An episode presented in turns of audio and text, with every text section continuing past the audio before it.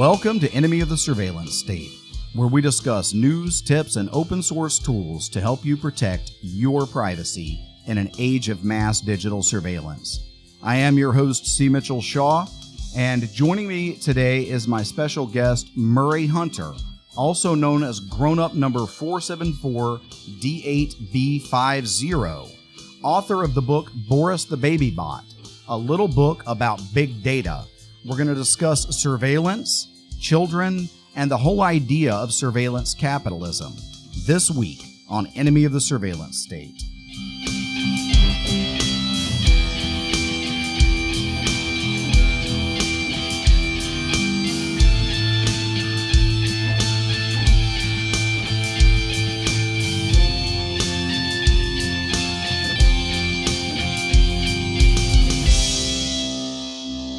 Well, welcome to the show, Murray. I'm really, really stoked to have you here today. Um, so you're from South Africa.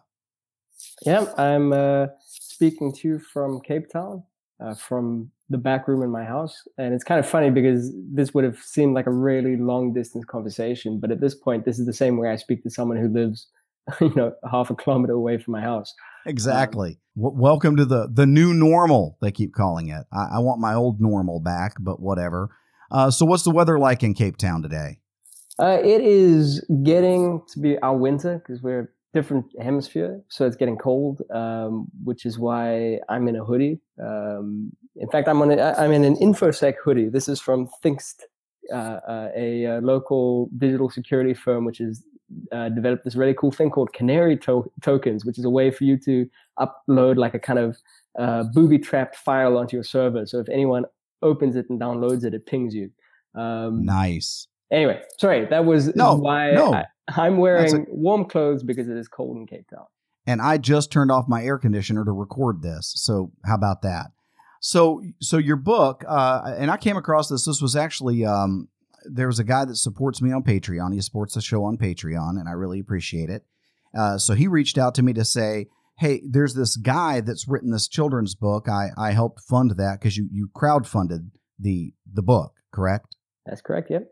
So so a, a supporter that we have in common, thank God to the internet. I, I love the the whole idea of the community of the internet because I would have never, you know, I might have stumbled across you on Twitter or something, and then I might not have. But this guy just reaches out to me. He's like, "Hey, Mitch, um, you really probably ought to see if you can interview him." And yeah, so, I mean, sorry, I didn't mean to. No, go ahead.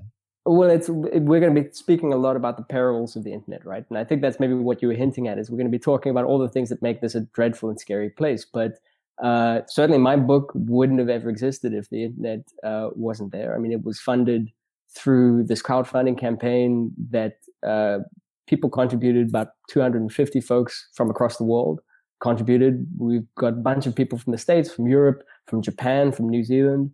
Uh, and that was just that was for me my first personal experience with this this thing called the crowd you know uh, where oh, just yeah. a bunch of beautiful strangers like reach out and say let's all make this thing together yeah it would be super easy you know when you just stare into the abyss of surveillance and and uh, you know for instance so most of my show is about what i call the surveillance state proper uh, this episode is going to be a little different because we're going to be talking about what I like to call the incestuous relationship between the surveillance state proper and these surveillance companies like Google, Facebook, Microsoft, etc., uh, that all make their money by harvesting people's data. Uh, so this will be a little different because we're not going to be talking about the NSA, the CIA, um, you know, GCHQ, or any of those surveillance state entities, but instead talking about uh, the idea of surveillance capitalism. And it's really easy if you just stare into the abyss of that to be like, oh, to heck with this. I'm done. I'm getting rid of my smartphone. I'm throwing my laptop in the trash and I'm just going to go live on an island somewhere, you know, be a Luddite and avoid technology for the rest of my life. But hey, man, I love the internet. Like, seriously, I've got an EFF sticker on my laptop that says, I, well, it says EFF, you know, like IF, but it's got the heart symbol because it's the Electronic Frontier Foundation, EFF. I heart the internet because I, man, I do. I, I just think the internet is, um, you know, it's like any other community. Uh, you've got good parts of town and bad parts of town. You've got good people and bad people, and Uh, so today we're going to talk a little bit about sort of how we introduced these ideas to kids. And Murray, your book, I think, is a great way to do that because before the show, you and I were discussing like sort of my idea that our, our generation are the first generation of real internet parents. So in Ed Snowden's book, Permanent Record, he talks about, uh, you know, kind of being raised on the internet. But but even still, his baby pictures existed in a book, an actual photo album right? And he says in the in his book that ours is the first generation of of kids. The kids that are coming up right now are going to be the first generation that, that that have never not had a digital footprint. So that that made me think because I mean there's a l- lot of places you can go with that. And you and I talked about some of this before the show. Like you said, you know, it's not your place to interpose yourself between parents and their children and tell them what they should or should not be teaching their children or uh, you know don't use google or, or any of that stuff and i agree it's not it's not my place it's not your place to tell people how to raise their kids but i think those of us who've been paying attention to this can offer you know some words of advice but it really needs to be low level kind of hands off advice to say hey look here's here's how i see this and it's your job to sort it out. It's your job as parents uh, in the 21st century to figure out how we're going to introduce these ide- ideas to our kids because you know if you go to your eight year old son and you just dump all of this on him all at once, have him read Ed Snowden's book and watch Citizenfour, um, probably not the best approach, right? Like your kid's never going to want to leave his room. You go in there and he's got tinfoil up on the walls, right? That would be the appropriate response from an eight or nine year old. Uh, so our job as parents is to kind of inform our children about this, like we do about everything else, at age appropriate levels. And so enter Boris the Baby Bot. Uh, before I get into what the book is, Murray, where the heck did this idea come from?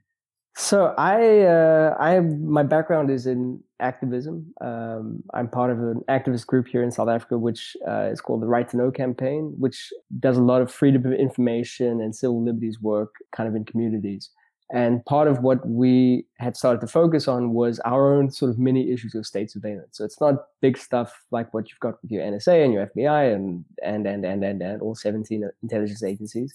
But we have problems with the way that the security parts of the state have started to encroach into democratic places, right? And so people who are protesting for basic rights, protesting for better policies and for, you know, often just for their livelihoods are being treated as national security threats. And so I was part of a small group of activists that started to focus more on this, our little thing of the surveillance state and figuring out what are they up to? How are they doing this? What are the laws and rules that they apply to themselves? And how can we hold them more accountable? Um, you know, and, and, and, and it's the challenge there, and you're talking about this all the time, is about making these invisible things visible to people, like drawing these secret processes out from the shadow, because you can't get people to engage with a problem until they've seen the problem. And by its nature, this is a secret and invisible problem to most people most of the time. So that was my starting. And there's lots of reasons why it's very inspiring work. It's very important work and it's, it's work that is important to me, but it is also very depressing. Uh, and you can often, I can often feel like I've been bashing my head against the wall and trying the same things again and again and trying to convince people who've got a list of 20 things that they desperately care about or worry about and trying to get this onto that list is very difficult. So a confluence of things happened. Uh, and the one is that I burnt out, and the other is that I needed, I felt like I needed to try something different, a different approach to starting a conversation about these issues.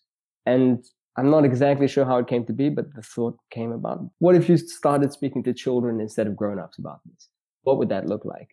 Uh, and the idea of a children's book that looked at, like the magic of a children's story applied to one of the most serious and scary and important issues of the day. I don't know what it was, but something about that tickled me. And that was how I came to, you know, start to wonder what a children's book about this would look like.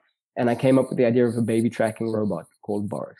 Yeah, so Boris the baby bot is, uh, as you just said, a baby tracking robot. So I'm looking at the very, very first page of the book. Uh, it shows a factory and then uh, like a line of words, very, very typical to a baby book or, or a, a, book for young children. And this is just great the way you did this. Uh, kind of meanders all around the page over to the uh, next page. And it says Boris the baby bot is sent from the factory to track all the babies. So, so this this is the idea of surveillance capitalism. The idea that there are companies that, um, and I addressed this in the very first episode of the show. And if if you're listening to this and you've not heard that, that is why surveillance matters, even if you have nothing to hide. So, something even as innocuous as your grocery store rewards card is being used to gather all sorts of information, all sorts of data about you, and create a startlingly accurate profile of who you are and what you do, not just your shopping patterns, but where you go in the store, where you go outside the store, because they can tie that to your mobile phone. Um, and so the idea of surveillance capitalism uh, is not anti capitalist. Uh, so a few weeks ago, I had Todd Weaver on from Purism talking about the Librem 5 smartphone. And, uh, you know, Todd. Todd decries the evils of surveillance capitalism, but Todd is a capitalist. I'm a capitalist. I, I believe uh, in in the capitalist system. Uh, but you know, surveillance capitalism is not opposed to capitalism. Uh, or the, the being anti-surveillance capitalism does not mean you're anti-capitalist. It means essentially that you're anti-surveillance. And I think this book does a great job. You know, so going through page after page of this, and it's very well done. I, ha- I have to say, seriously, Murray, like, did you do the illustrations? Yes, I did. I mean, that was it. Didn't have to be that way. I just wanted to wow, it's very, very well done. Uh, you, you've got a, a rare talent, seriously.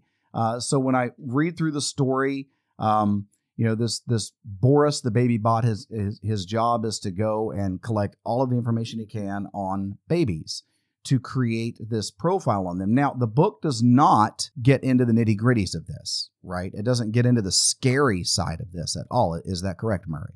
Yeah, I mean, it was. It, it, I was also trying to balance things because, on one hand, as I said, I'm trying to come up with a visual language that could introduce kids and their families to the concept of how technology has a life outside of your home. The technology you have in your home is also exchanging information with places out there, companies out there, the, the, company that made that technology. And those exchanges might not always be things that you're particularly happy about if you knew that it was happening. So uh, I was trying to come up with a visual language for this thing that we're calling surveillance capitalism. But at the same time, as important as that is, it can, if you just tell someone, hey, I'm writing a children's book about surveillance capitalism, it sounds a little crazy. And I think more yeah. than a few parents would hear that and think, doesn't sound like a book I'd particularly like to to give to my kid. That sounds scary. And so finding the balance between looking at these important issues, but also not making it scary, not making it feel like a dangerous topic was quite important to me. So instead of, you know, this device is a is a lovable-ish looking robot. It's got squiggly arms and like slightly wonky eyes. And it collects information about babies for thing you know eh, to, to make decisions about those babies about who's a good baby and who's a bad baby. And the good baby gets rewards. I can't remember what it was like an ice cream or something like that. Um, uh, uh, and the bad baby uh, kind of you know doesn't get those rewards. And um, so that we're trying to figure out how these industries would work how they would make money how they, they would make decisions about you that you might not agree with yeah and it's been really interesting to see how people have embraced it you know as much as it sounds like a scary topic i've found so much support for this idea because i think parents are worried about this it's one of the things about the future that we are raising our kids into that people really worry about and i think especially in the last few years with you know cambridge analytica and really seeing the extent to which the technologies that we've invited into our private lives have sometimes are just not our friends Oh, exactly. No, and, and and one of the things that I really, really, really like about your book is that it is it's a conversation starter. It's this is not intended to be like a textbook, like this is going to teach my kid what he needs to know about surveillance or or even surveillance capitalism. But it's the idea that here, like you say, this very cute robot. I mean, he's like I don't know if you've got a toy line out or anything, man, but you ought to think about like I could actually buy the official Boris the Baby Bot. Like that would be pretty awesome. Uh, I don't know what the logistics on that would look like, so maybe I never said that. Um, but and of course, then boy, you could have like tracking stuff. No, I'm just kidding about that part. it um, would take a special kind of capitalist to make all that happen. Yeah, dude, there's some money to be made here. but uh, you know, he's a very, very funny, enjoyable read. And so the idea is that it starts off with with Boris tracking all these babies, but there's this one baby that Boris just can't track, and it's driving him crazy. uh, because that's his job. His job is to track these babies. And so that could be left just at that level right now so that kids just have some vague understanding way in the background somewhere that this is happening. But but more than that, the parents that are reading this, would you agree that it's probably going to make them to think maybe a little harder about the technology that they're bringing into their homes and around their children? I look, that's been my experience, and of course, the kinds of people who reach out to this kind of book are the people who are already having those concerns. Uh, but it is interesting, you know, I get messages from parents to say, hey, you know, how do I solve this problem I'm having? Or I'm worried about Google Photos. So I do think that it has worked as a conversation starter, and that's been really interesting and fun. But the reason, I mean, there's a few reasons why I wanted only to start that conversation. And the first is, you mentioned it earlier, that every household is going to have its own approach to this. There is not a single right way of doing this. In fact, most of the time we're just trying to choose the least worst option in terms of our technology. Um, you know, it, it, you know, and you you will often feel like you're losing uh, because you can create a VPN, but there's a software vulnerability over here, or you know, you can uh, use encrypted messaging on your cell phone, but your cell phone is constantly pinging a cell phone tower in order to just be a cell phone you know, so so it can often feel like you're failing. And I think being a parent is already the hardest job in the world, and uh, there are already millions of experts out there waiting to tell you why the decisions you're making as a parent are the wrong ones. And I was not keen to join the line on that one. Um, so what I was just trying to do was create, as as you said, a platform where parents can start to figure these things out, start to have the conversation, to start making a few choices that they might feel are the right ones for their family. And so there's a there's a as a small concession to that, there's a list of resources that I compiled uh, on the book's website, which is boristhebabybot.org, which just sort of compiled the kind of best in class digital security manuals for the parents and then you know a few conversation items for kids. Like there's you know some resources that have been compiled by universities to get kids of a certain age to start to think about their digital footprint. You know just i'm not saying i wrote uh, well i wrote the book on this but um I, I, can't, I can't you know it's it's such a huge issue. I couldn't ever pretend to have the answers to parents but i'm just saying look if you want to start looking for those answers this is a way to start. Here's a few resources that might get you further down the road and also just to be compassionate with ourselves because even the foremost security experts in the world are trying to find the right answers and most of the time they're coming up short. So so be forgiving for when we do fall short but realizing that every day we're going to try something new to claim a little bit of that privacy for our future. So this book is available on the internet. So your your website is uh, boristhebabybot.org and can my listeners go there and find this book Absolutely. I mean, there's there's a. I will say that that shipping has become a slightly complicated thing in the time of a pandemic um, as a one person operation. But yeah, a lot of people have bought the book online. It's available um, in South African bookstores only and on Amazon only in the UK. So I've kind of had to navigate as someone in the global south had to navigate the sort of maze like process of trying to sell something uh, across the world when you know a lot of these systems are set up to be for people who live in the States, as an example. But it's been, despite all of that, it's been really great to see how this book, as I said, could not have existed without the internet and without the people on it.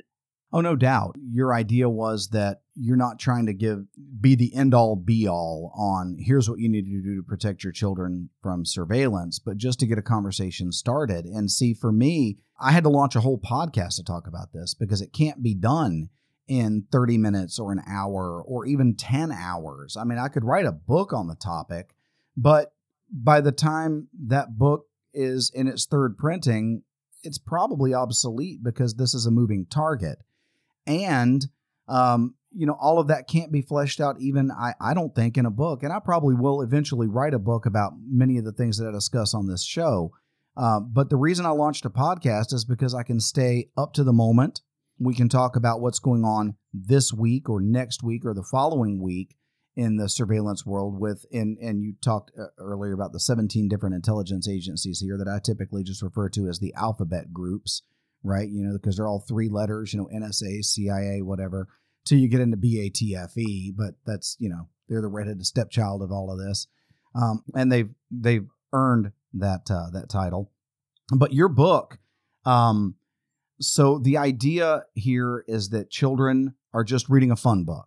They're just reading a fun book, but it gets them to think about. It plants sort of a seed of uh, something that they can continue to think about age appropriately, and the parents can continue these conversations age appropriately as the kids move on. Would that be correct? That's true. Exactly right. I mean, I, the idea was that if I had to choose between sugar and medicine, I would go with the sugar. Um, but I do hope there's a little bit of medicine in there. And so it was an attempt to create a story that could be two things to two different readers. So to, to some people, it's just a fun story about a robot that can't track babies for some reason. Um, and for others, they, they can see the bigger, bigger story, the bigger metaphor there and are really energized by it. And, you know, and it's interesting to think if I had set out to write a different book, if I'd set out to write a book for grown-ups, um, I don't think I would have ever been able to get people behind that idea. You know, it's like people think that's a good thing, and you know, you know, I'm glad that you're doing that, and God be with you. But what happened with this is I set out. I didn't know whether this was an idea that had any cachet. Is that a word? Um, it is now. Uh, but yeah, I didn't know if this was an idea. um, I didn't know if this was an idea that people would get behind. And at some point, I just thought, look, let me put it on the put it on Indiegogo and see what happens. And I gave myself, I figured I would need about six thousand dollars US to print this thing. I said, I'll give it a month and see what happens. And within two days, I think I was forty percent or fifty percent of the way. Uh, and it was it, it just like it, it you know people got behind it in a way I never expected. And it made me realize that there's something about the magic of speaking to children that people really liked about it. Uh, because hey, it's a scary world, and we all are trying to figure out this problem together. Absolutely. Uh, so, you know, I, will disagree with you on one minor point there. You said you know you don't know if you'd written a, uh, this book for adults if people would have gotten behind it. Um, I've been super super happy with how people have gotten behind this podcast. I mean, I'm just a guy. Uh, now, I'm a guy who has spent a decade uh, researching and learning to practice uh, what I think are the best practices for protecting my own privacy, the privacy of my family, things like that.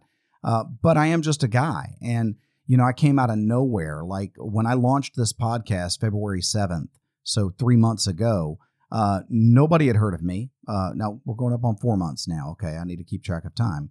Uh, you know, nobody in this space had heard of me. I write for the New American Magazine. I'm a former coordinator for the John Birch Society. I've written some articles for some other publications. But in this space, I was relatively unknown. And I just put it out there and said, hey, guys, I'm going to be doing this podcast. I've been thinking about it for about three years. Uh, and finally, my wife very wisely said to me, hey, you know that podcast you keep talking about? I said, yeah. She said, would you either just do that or be quiet about it? right. So I said, okay, I guess I'll do it. Uh, and you know, people have gotten behind it. I mean, I, am beginning to gain some Patreon support. If you're listening to this, you're not supporting yet on Patreon. Uh, there'll be a link in the show notes. I'm also going to put a link to um, uh, Murray's uh, website in the show notes, so you can go and find this book. Is it available for download, Murray? That is a good question. It should be. Uh, it should be for ebooks, but I, I, might have to fix that after this interview just to make sure. It is a Creative Commons uh, book, incidentally. So if you have an e copy, technically you can do whatever you want with it. So, and that was also quite important to me is I figured if people are putting, if this is a book that everyone agrees is good for everyone and important, you know, it, it, it's not just a product. It's, it's a, it's an idea that we want to see spreading around the world is making sure that people could share it without worrying about copyright and stuff like that was important to me. No, absolutely. Uh, for something like this, it would be very difficult to, um, to limit that to just something that a person could only buy uh, in a copyrighted and protected form. It was really important, I think, for you to get this out there to where anybody can get their hands on it. If you want a physical copy of it, you're going to have to buy it, but it is available for download and uh, as an ebook. And uh, so, yeah, I'll put a link there along with the uh, the Patreon link uh, and a link to my merch store because you know, like I, so Murray, you're wearing your uh, InfoSec T-shirt. I'm wearing my Enemy of the Surveillance State T-shirt, and if any of the listeners want to get one of those, I'll put a link uh, in the show notes to where you can find that. So this book, uh, what, what, kind of distribution have you seen? How, how many copies, uh, physical copies, have, have you sold? Like a, the hard yeah, copy? Not, not, a huge number. I would say about a thousand max, if I had to guess. I printed two thousand, and I've got. Excuse me, I printed twenty five hundred, and I've got a stack of them left. Uh, okay. And uh, you know, it was it, one of the things that ended up happening is that yeah, the the the international distribution is a very one man operation. Uh, so people are taking it over um, in suitcases as the you know like just friends and families they're traveling around they take it over in suitcases and they ship it uh, awesome. on their travels which has been another amazing thing that's happened. But uh, it does mean it's slow to move books. Uh, so if anyone wants to put in an order for 500 you know make me an offer. Uh, no but i'm teasing. Like it's it, basically you know on a more serious note once um, the pandemic came and i just realized like oh people got other priorities including myself I sort of took this off the back, took the, put this onto the back burner. But I I do want to make sure that the book gets out there. And so one of the things that I'd be interested in exploring is if there's any digital rights groups that want this, uh, that want to give this to their members or to communities or to libraries, I'd be happy to make it available to them. Um, and and also that you know we're talking about capitalism, but honestly, profit is not my primary agenda. It's actually just getting the story out there. Yeah, it's it's kind of a strange uh, mix sometimes though, because like you were talking about the pandemic. So when I first launched this show, I mean, I knew like, uh, you know, I'm a I'm a husband and a father. I'm a writer. I, I convert alcohol, nicotine, and caffeine into words and sell them for pennies a piece to keep a roof over my family's head. I knew taking on this project uh, was, you know, this podcast was going to be some time consuming. So I knew I would have to offset that sum. So I did launch the Patreon. I did launch a, a line of merch but I very insensitively did it right after the pandemic broke out, right? so I, I, probably looked a little like a jerk there, like, hey, I know you're all locked down at home and figuring out how you're going to pay the rent next month, but hey, throw me 20 bucks on Patreon. I'd really appreciate it. So I've been really careful to say to, to the people that listen to the show, look, if you're at home uh, eh, because of the pandemic or you've lost your job because of the pandemic, if your financial situation has changed for the worse because of this, I don't want your support, but I, I do hope that you'll like and share the show because the purpose of the show really is to help other people understand the principles that we're discussing. And, and I like the phrase uh, that I came up with friends don't let friends get spied on, right? Uh, which, um, you know, I think is it sort of communicates the idea that, like, if I care about you as a person, uh, I need to be sharing information with you, not not to be that uh, well actually guy. Like nobody likes the well actually guy. You know the guy. Every time you say something, he goes, "Well, actually." You know, you don't want you to be that guy, but at the same time, you know, if you hear something in an episode that you know, like, oh, you know, Chuck or Jill, they would they would really uh, they could gain something from hearing this. Share the show with them. You know, share it on Facebook, give it a good review, help help spread the message. But if you're in a position to support, you know, I do want people to support. So, like for you, I mean, I know maybe profit uh, off of your book was not the the end all be all, but if somebody offered you, uh, you know, twenty dollars for a copy of the book, uh, you'd sell it to them, and then you turn that twenty dollars into something else that you could use to push this message further forward. Yeah, I mean, uh, I think it, is, it is something where it's a good point because I've often, because this is a passion project, I've often had to be reminded by supporters, you know, by people who backed the the the crowdfunding campaign that there is value to this. That you know, and people are saying, "Hey, look, we want to support the value that we see in this project." And I definitely think with just going to an earlier point you made is that it's it's really important. As an example, your podcast um, that we always find the balance between saying, okay, this is these are tough times, and you would never ask someone who's going through a tough time uh, to kind of make a financially difficult decision for themselves, but finding the balance between making sure that people are part of these discussions and also that you know that the artist shouldn't starve. Like the, the, the work that goes into producing a discussion like this has value.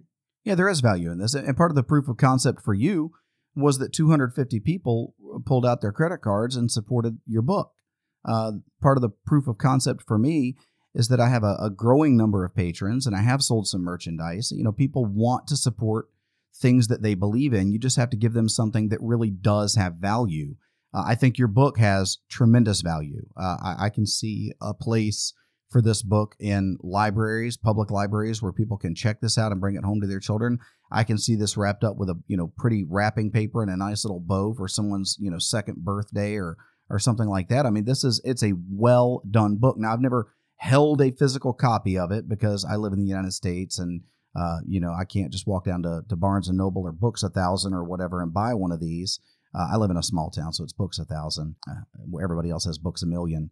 Uh, but so you know I, I can't do that. But but the copy that you sent me to to preview before this episode um, of the show you know, I'm looking at it and it's it's very well done. I can see this on you know heavy card stock is probably the way it's printed. Uh, and man, it just it's a good looking book. It's got real value. It's cleverly written. It's it's I cutely, if that's a word, cutely illustrated. Uh, and I can see children just enjoying the colors and the feel and the look of this book and taking in sort of this fun message that, as you say, could be very, very dark, but you manage somehow to keep it light, you keep it fun. Uh, and it, I think it's a great educational tool, and there's a lot of value in what what you've done here. And I hope I hope there'll be more of this. I hope there's going to be a uh, a sequel or something like that. Uh, you know, I could see um, I, I, could see people taking this conversation and going with it, and I'm I'm really really impressed by what you've done here, Murray. Well, I don't know if people can hear blushing over a podcast, but that's very kind. Thank you. Well. um, the question of shifting to these companies, what do you call the incestuous? What, what was it? The incestuous relationship. The incestuous relationship between like Google and Facebook and what have you, and say the NSA, CIA, FBI. So well, I thought maybe, you know, to talk a little bit about how I got onto the companies themselves, right? And so the first is obviously for most people, they're more worried, like their interactions um, with surveillance technology is often with a consumer product primarily. You know, they're not thinking about the NSA or um, the Five Eyes. They're thinking about Facebook or Google or Apple or Amazon or whatever. Exactly. Um, but an interesting thing from an international perspective is that, you know, the NSA and GCHQ spy on me because I am, even though I'm here down in South Africa, I'm not of any interest to them that I know of, but I do have digital communication that's going across these kind of global, sort of going down the pipes of the internet, pipes and tubes, and they're siphoning all of that stuff that they can, irrespective of, you know, whether I am uh, in a terrorist group or uh, a guy in a hoodie sitting in his, you know, in his back study. But what's interesting is outside of the of, of the kind of global north, you know, Europe, UK, um, the US, a lot of us live in countries where actually the states are not as powerful as international corporations. Now you can you, you can look at the states, and I'm sure if you're someone who follows the regulatory processes around big tech, it sometimes feels like the US government is not more powerful than the tech companies. But if you go into most parts of Africa, Uh, uh, Asia, Latin America, the technology companies are probably more powerful than, powerful than those national governments and their intelligence agencies. So for me, coming from someone who was very focused on my state and its surveillance practices, shifting to the private sector, to the global private sector became important because I suddenly realized like I was focusing on this, on the small fry guys. You know, and, and as you said, there's an incestuous relationship no matter where you are or in, in some cases like a Google and China, there's like a it's kind of like a there's a there's an unhappy alliance there. Um, but definitely these companies and their states are, are, are interacting all the time. But from a global perspective, you realize that a lot of these these companies are more powerful than a, than than any state structure and um, and they can't get voted out of power, right? You you can because you we can keep, vote because we keep voting. Well, we keep voting for them with our pocketbooks. We mm. stand in line to buy the newest device. Uh, we we go and work all week to to have enough money to go and buy the device that we're going to install in our homes or carry on our bodies to allow them to spy on us. It's like we've out we've out 1984 1984. Uh, Big Brother's not forcing these devices into us uh, into our homes we go out and buy them. And and again, all of that I'm not anti-tech. I'm just anti-tech surveillance. Just like I'm not anti-police, I'm just anti-police state. Uh, I'm anti-surveillance state. The the name of the show is after all enemy of the surveillance state. Uh, so no, you make an interesting point there though. Uh, that that in a lot of these ways, these companies are more powerful than than the states. Uh, I, I don't I don't think that's probably true here in the U.S. Our our state is way too powerful, um, uh, given the construct of our Constitution that is supposed to have limited it way shorter than where we find it now. But um, you know, part of it is that like we look at something like the Prism project, uh, the, the, you know the the program that uh, Ed Snowden revealed uh, with his all of his NSA leaks to the journalists. Key players for Prism: Google, Microsoft, Apple, you know? So like you're carrying around that iphone because you're like oh it's at least i'm not using google. Well okay. But apple was in bed and is probably still in bed with the nsa and helping to to harvest your data. And sure apple took this big stand uh, in uh, you know a couple years ago in the fbi versus apple case over syed farook's phone and i think apple was on the right side of that issue. I don't take exception with them there. Just to say all of a sudden it was in their best interests to protect their product and they sold it to the American people in terms of protecting my privacy, but they'd already shown by their participation in Prism that my privacy is certainly not their biggest priority. Sure, and you know, but it's it's interesting when you think about it from. I mean, I think what you're saying is right. Is that often as individual consumers, we're making a choice, right? So, being on Facebook often is a very, very it's a it's an easily avoidable problem.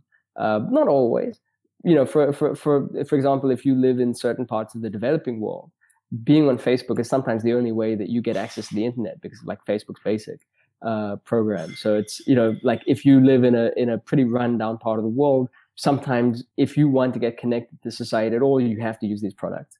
But in other cases, people have less choice. So e-learning, as an example, like um, Microsoft and Google are the big kind of international players on providing uh, digital learning tools to government education programs. Now you can vote out the government for putting Microsoft and Google uh, software into your schools without your consent, but it would be, you know, like on the hierarchy of needs, uh, probably that's not the biggest thing you're worried about. You're worried about like you know running water, decent highways, medical system, jobs, etc., etc. But what's kind of interesting is that when a lot of these companies realize that maybe they're in the develop in the developed world, their customers have become a lot more standoffish, which is kind of what seems to have happened with Facebook.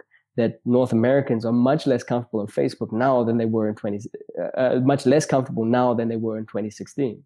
So these guys think, you know what, we'll shift to a new marketplace. We'll go make deals with those governments, not with their citizens, but with those governments. Or we'll go exactly. find poorer users in the third world and we'll give them something that feels like it's for free. Uh, and and, and yeah. that's what I mean by the incestuous relationship. So we've got, you know, they're not making deals, like you say, with, with the citizens. They're making deals with the governments of those systems and there's something in it for the governments of those systems. So, like for me, and, and, and you're right, Facebook is probably one of the most easily avoided things. I had avoided Facebook for years, uh, burned everything to the ground. Uh, delete. Uh, first, I, I downloaded all of my stuff, right, which took forever and a half because I'd been using Facebook for years by that point. Uh, but I finally got to the point right after the Cambridge Analytica thing because I'd been writing about this kind of stuff for years, but I was still on Facebook. And I finally just had to stop and ask myself the the real pertinent question, sort of the pivotal question. How can I continue now in the face of this evidence? How can I, Mitchell Shaw, continue to have a relationship with a company whose sole job is to harvest my data and use it to manipulate me, use it to manipulate elections or whatever else, right? So I got all my stuff off. I deleted my account, burned everything to the ground, walked away, was never going to look back. And then I launched a podcast about surveillance, right? So then I was, I was like, gosh, like I, I don't want to be that guy that launches a, a podcast that I think, by the way, is great. But of course, I make it. So, of course, I think that, right?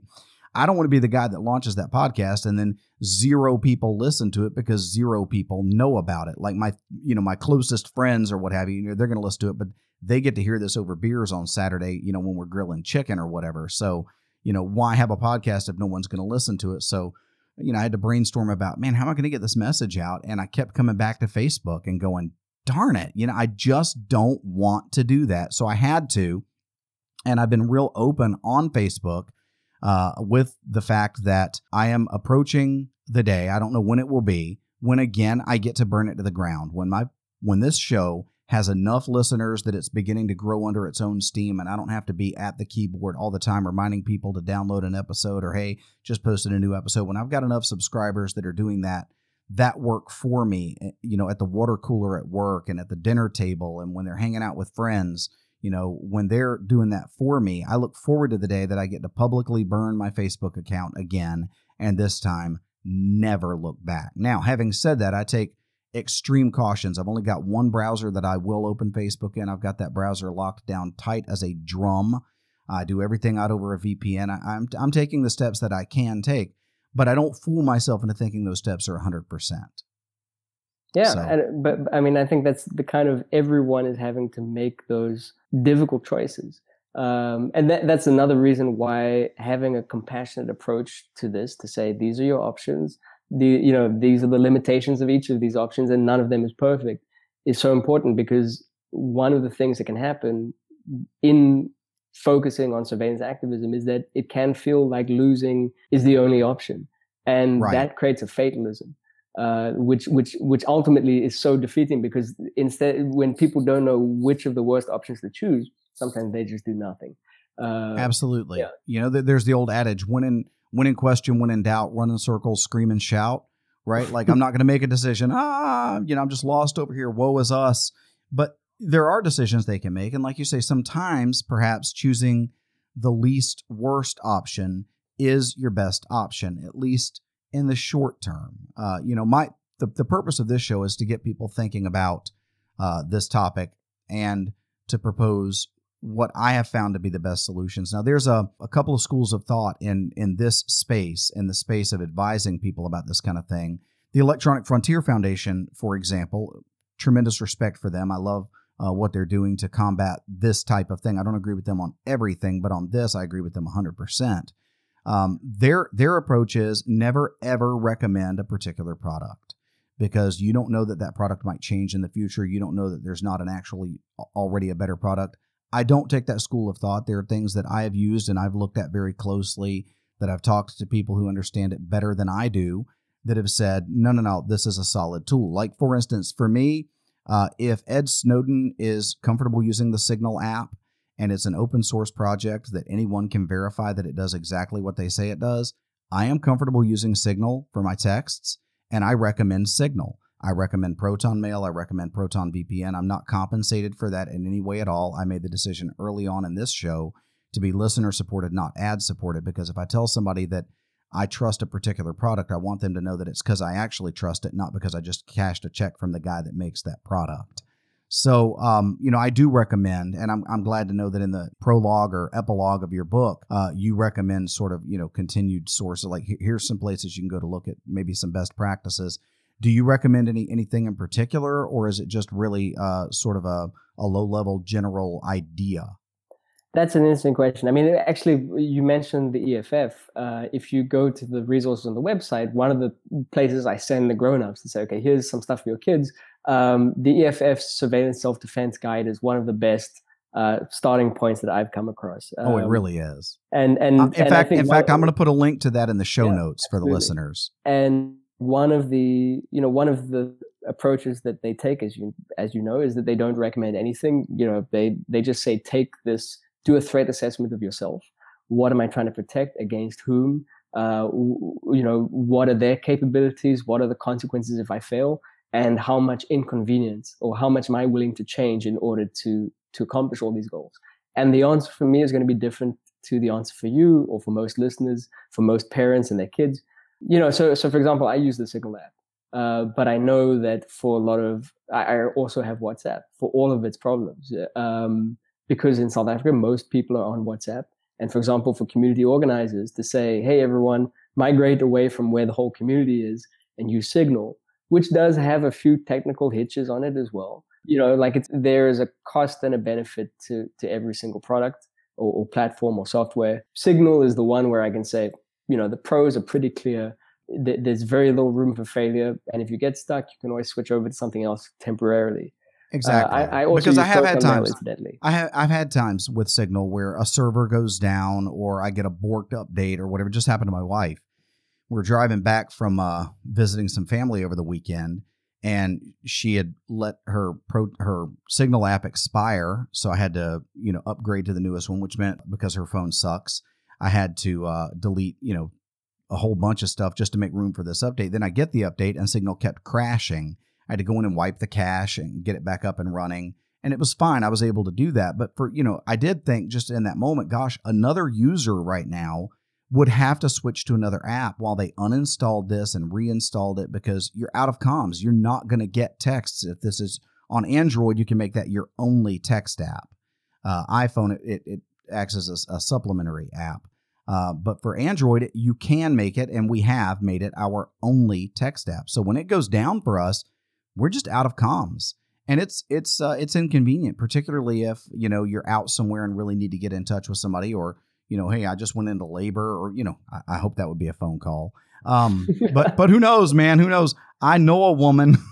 I know a woman who, while in labor, had the laptop open on her belly, uh, updating Facebook while she was in active labor. So, you know, somebody might text, honey, I need you to come home. I'm in labor. I, it could happen. Uh, it shouldn't, but it could. Uh, so yeah, but you know, I, I get you that there's you have to do this cost benefits analysis. You have to ask yourself, how much trouble am I willing to go through? And my answer, because uh, I've spent so much time looking at this and it's so important to me, will be different than your answer. It will not be the same answer you come up with. But for me, it really comes down to like, okay, first, what are the what are the immediate things that we have to do? Like, uh, I would go so far as to say, if you've got an Amazon Echo in your house, if if you can say, uh, "Hey Alexa," and anything in your house answers you, you need to get rid of that because uh, that thing is always listening. It is always spying on you. And when we talk about the incestuous relationship between the surveillance state and these companies, you have to realize that your security chain, your privacy chain, is only as strong as its weakest link. If I'm with the NSA, and this is in Ed Snowden's book, right? So if I'm with the NSA and I'm trying to surveil you, uh, I don't have to install anything. I just need to figure out whether you've already got something I can get into. And it's not just the NSA. It's it, it you know back to your book and, and and sort of the, the the premise of your book if i wanted google to know everything going on in my life if i wanted google reading my emails i would have copied them on those emails. If i wanted google to see what's going on with my webcam right now i would have invited them into this jitsi call. Um, so you know it really comes down ultimately to do i own the right? Do i own the data about me? And my answer is yes. I own that. If I can't say yes to that, then I am not a free man. Yeah, I mean, it takes us. I think for most ordinary civilians, if you want, it's a it's this conversation can become quite grim quite quickly. Um, sure. And it can, as I said, it can create this sense of of fatalism, of like of par- paralysis, of dread. And Absolutely. That's why finding ways to talk about this that are fun. And whether it's a children's book, it's it's like a, a like a conversational podcast. It's you know satire. These different things. These are such an important toolbook uh, to creating societal change. Uh, to, to changing people's minds because what I was really realizing as an activist is screaming at people, not necessarily literally, but not always not literally, screaming into people's faces about the end of the world wasn't winning over that many new people. A lot of people agree. A lot of people agree, but they can't put it on the top 10 list of things right. that they're worried about. Um, and a lot of people just think, you know, Dude, you're going crazy. back to the first question yeah. in your yeah. podcast, why should I worry? I don't have anything to hide. Exactly. Because, you know, when it comes down to it, I like to say, uh, and and this is a perfect opportunity. I don't know if I've ever said this on this show, uh, on this podcast, but there is a difference between eye contact and a piercing maniacal stare. And if you sound crazy, it doesn't even matter if you're right. You just sound crazy. And somebody does not walk away from that conversation thinking, oh, I'm so glad I had that conversation with that very informed and articulate gentleman. They walk away going, dang, I finally met one, right? Like they call their wife and they're like, I just met a guy that is bat crap crazy this guy is off his nut. You know, I think I've been relatively blessed. Um, but I did meet at least one or two people in the conceptual phases of Boris the Baby Bot who walked away thinking that they just had that encounter. You know, like back before there was a book to show someone, when I said, Hey, I'm working on this book about capitalism and surveillance, and you know, there's a robot and it's gonna track babies, and I'm drawing it myself. Um, people just like there's just one or two people who went, Oh, and that was no, how about that? conversation. Would you look at that? yeah, yeah. And so, um, I, I fortunately, um, I I'm 49 years old, so I've had some time in my life to sort of uh, simmer down a little bit because I, I am a bit of a a firebrand. Um, you know, speaking to, to my priest once, I used the expression, um, I'll, I'll, burn that bridge when I come to it. And he said, Oh, Mitch, I think you mean you'll cross that bridge. And I said, No, no, no, Father. I, will burn that bridge when I come to it. That, I said exactly what I meant. Um, but I have simmered down some. You know, I've gotten to a place where I realized that, uh, you know, like you said about your book, if you had to choose between sugar and medicine, you chose sugar. And for what it's worth, uh, I think your book is. Uh, so I'll use the sugar analogy, and I'll say your book is very sweet, but there's there's a good dose of medicine in there too. I think think that your book does a great job of uh, at least sparking a thought that maybe someone would not have had. And like you say, you know, the the downside of this is um, the likelihood that somebody, from my perspective, for my podcast, the likelihood that someone's just going to stumble across my podcast with my very ominous logo and a title like "Enemy of the Surveillance State" and be, oh, I wonder what this is about, and listen to it with no idea what where it's going, and then be like, oh, that guy changed my mind. Probably not great. By the same token, you know, people aren't going to go looking for a book. You know, somebody who doesn't already share our idea of the evils of a surveillance state is not likely going to go looking for a book about surveillance to give their toddler. It's probably not going to happen, but but somebody's over at one of those people's houses and sees the book on the shelf and pulls it off and looks at it or somebody buys this book and gives it to a niece or a nephew for their birthday or something like that. And your book is not, you know, there's no uh, there, even even when I go back and I look like the darkest page on your book, the darkest page on your book is the factory makes money by deciding who's a good baby and who's a bad baby. But even the the evil people in this don't look evil. They're very cartoonish. It's very, I mean, they're clearly not nice people, but they're not scary at all. There's nothing in this book that a child is going to throw this book across the room and hide under his bed over. You know, it's it's very well done. Thank you very much. I mean, one of the one of the most amazing things is seeing how I don't have kids myself yet. It's going to change pretty soon. Um, but seeing how kids like you know, there's just there's a few kids that have really taken to this, and I get messages from parents that are just like, "Oh, we're reading this for the thirtieth time," and I feel so bad for the parents, but I feel so good for myself. You know, we've read this every night for the last five weeks or whatever like that. And uh, one of my proudest little moments is someone sent me a message to say that her two kids, maybe five and eight, have a song that they've made about this book that they sing every day. And she says, I would love to send you a video of it, but they won't let me film because they've taken the message. And I oh thought, oh my you know, gosh. Oh man, good kids. Those that is kids. awesome. Now, you know what mom and dad could do is, is film that on the sly. But then if the kids ever find out, you break down trust, and now it's gone. You know those those kids are going to pack their stuff and leave. Uh, man, that is that's a great story.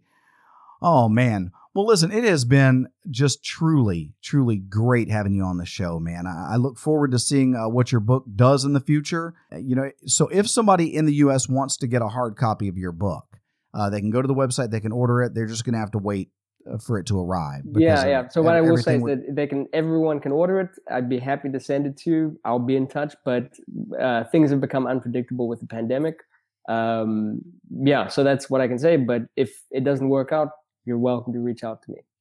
Well, man, God bless you. Thanks for being on the show and just keep doing what you do, okay?